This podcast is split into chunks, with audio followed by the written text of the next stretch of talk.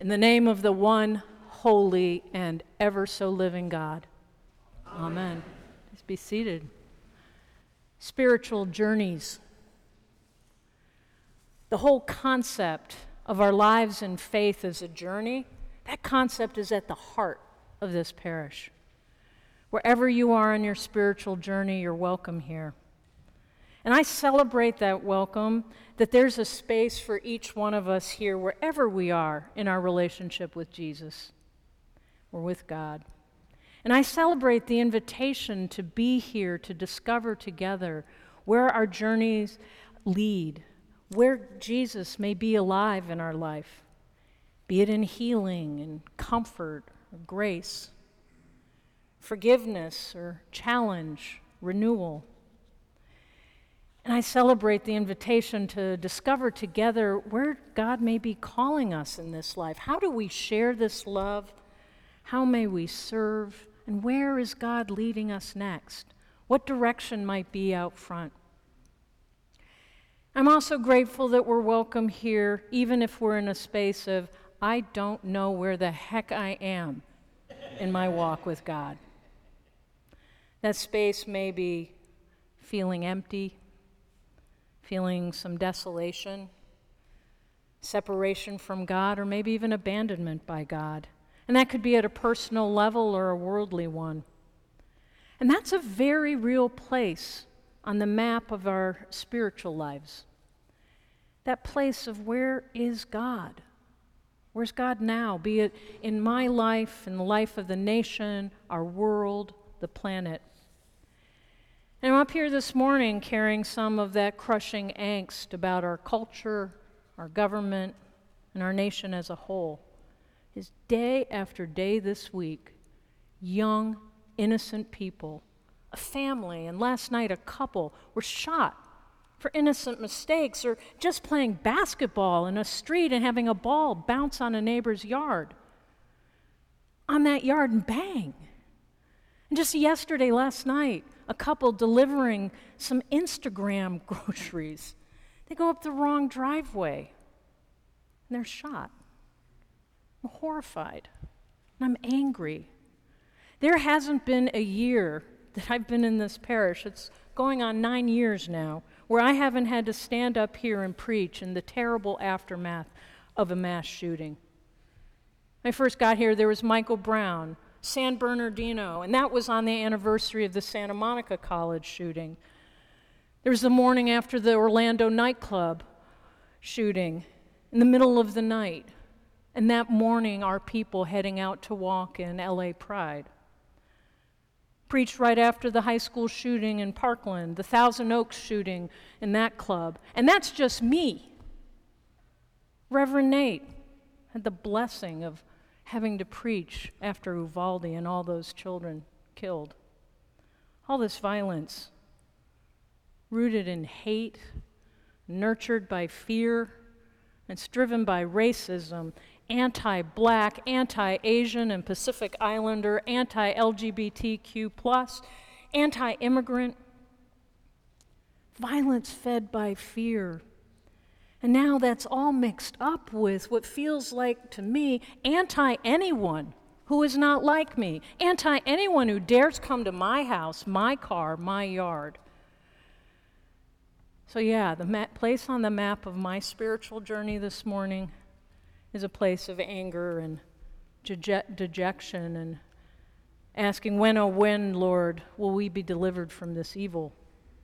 And what, oh, what, Lord, are we supposed to do? Because it sure feels like evil is winning. So, as the week's gone on, shooting after terrible shooting, I've been sitting with the gospel I just read.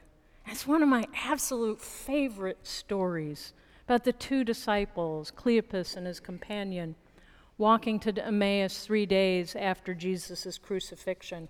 And it's the day the women had found the tomb empty. And I'm seeing more than I've ever seen before how they were feeling in that walk. Their grief at, at Jesus being crucified, likely their helplessness, crushed by what they were feeling and experiencing is the death of hope. And then the stranger shows up, who Luke tells us is Jesus. And the stranger slash Jesus says, What are you discussing with each other so intently while you're walking along? And we get a taste of the depth of their pain and how they respond because the first thing they do, they just stand there, totally still, looking sad. Cleopas finally speaks up and asks Jesus, are you, are you the only stranger in Jerusalem who doesn't know what's happened? And he noticed that Jesus doesn't, in that moment, suddenly reveal himself and say, Hey, no problem, I'm here, it's all good, I'm back. No. Jesus doesn't immediately obliterate their grief or their despair. No, he, what he does is he asks them, What things? He asks them to share what's in their heart, to share with him their grief, their lament, and share their fears. And ultimately, they say that Jesus' death meant that their hopes had been dashed, that we'd hoped he was the one to redeem Israel. This is the heart of the pain, the smashed hope. And once they've shared their grief, that God is not going to deliver them, Jesus says, Oh, how foolish you are which one Greek scholar, ancient Greek scholar, said the tone and the verbs or words actually should be translated more like, "Oh, you sweet dummies! Oh, how come you can't get it?" and with great generosity, Jesus, this apparent stranger, launches in to teach them and to interpret Scripture with them, revealing all the things about himself that the prophets had declared from Moses forward. And yet their eyes were kept from recognizing him. All this learning, all this engagement with Scripture and one another in discussion. We have Jesus listening, teaching, absorbing, acknowledging, and then gently undoing the groundwork of their hopelessness, guiding them towards a bigger picture of who the Messiah is who God really is. But they still don't see. But their hearts are moved enough to invite Jesus to dinner with them, to stay with them when they get to the village, and to not keep walking. And at that moment, when the stranger slash Jesus sits down to eat, he blesses the bread, he breaks it, he gives it to them, and boom, they recognize him. They recognize that they have been with Jesus all along. In their despair, in their walk, Jesus had already been there. And at that moment, Jesus vanishes. Jesus, ever present with them, finally recognizable, then poof. How much of that is like what it is for us on our spiritual journeys. How much of when they say, Were not our hearts burning when he was talking to us on the road, when he was opening up the scriptures? How, much of, how many of us have had that experience of a moment of connecting with Jesus, of connecting with the living God? And wow, the moment of being able to look back at one's spiritual journey, one's path in the past, and see where Jesus had been alive and walking with us and guiding us in times of despair, in times of hopelessness, as well as in times of joy. I think this is a true depiction of what it really is to walk in faith with Christ. That there's holding these places of desolation, these places of hopelessness, where Jesus is with us, and holding those times, paradoxically, when Jesus is known to us and we're aware that he's there.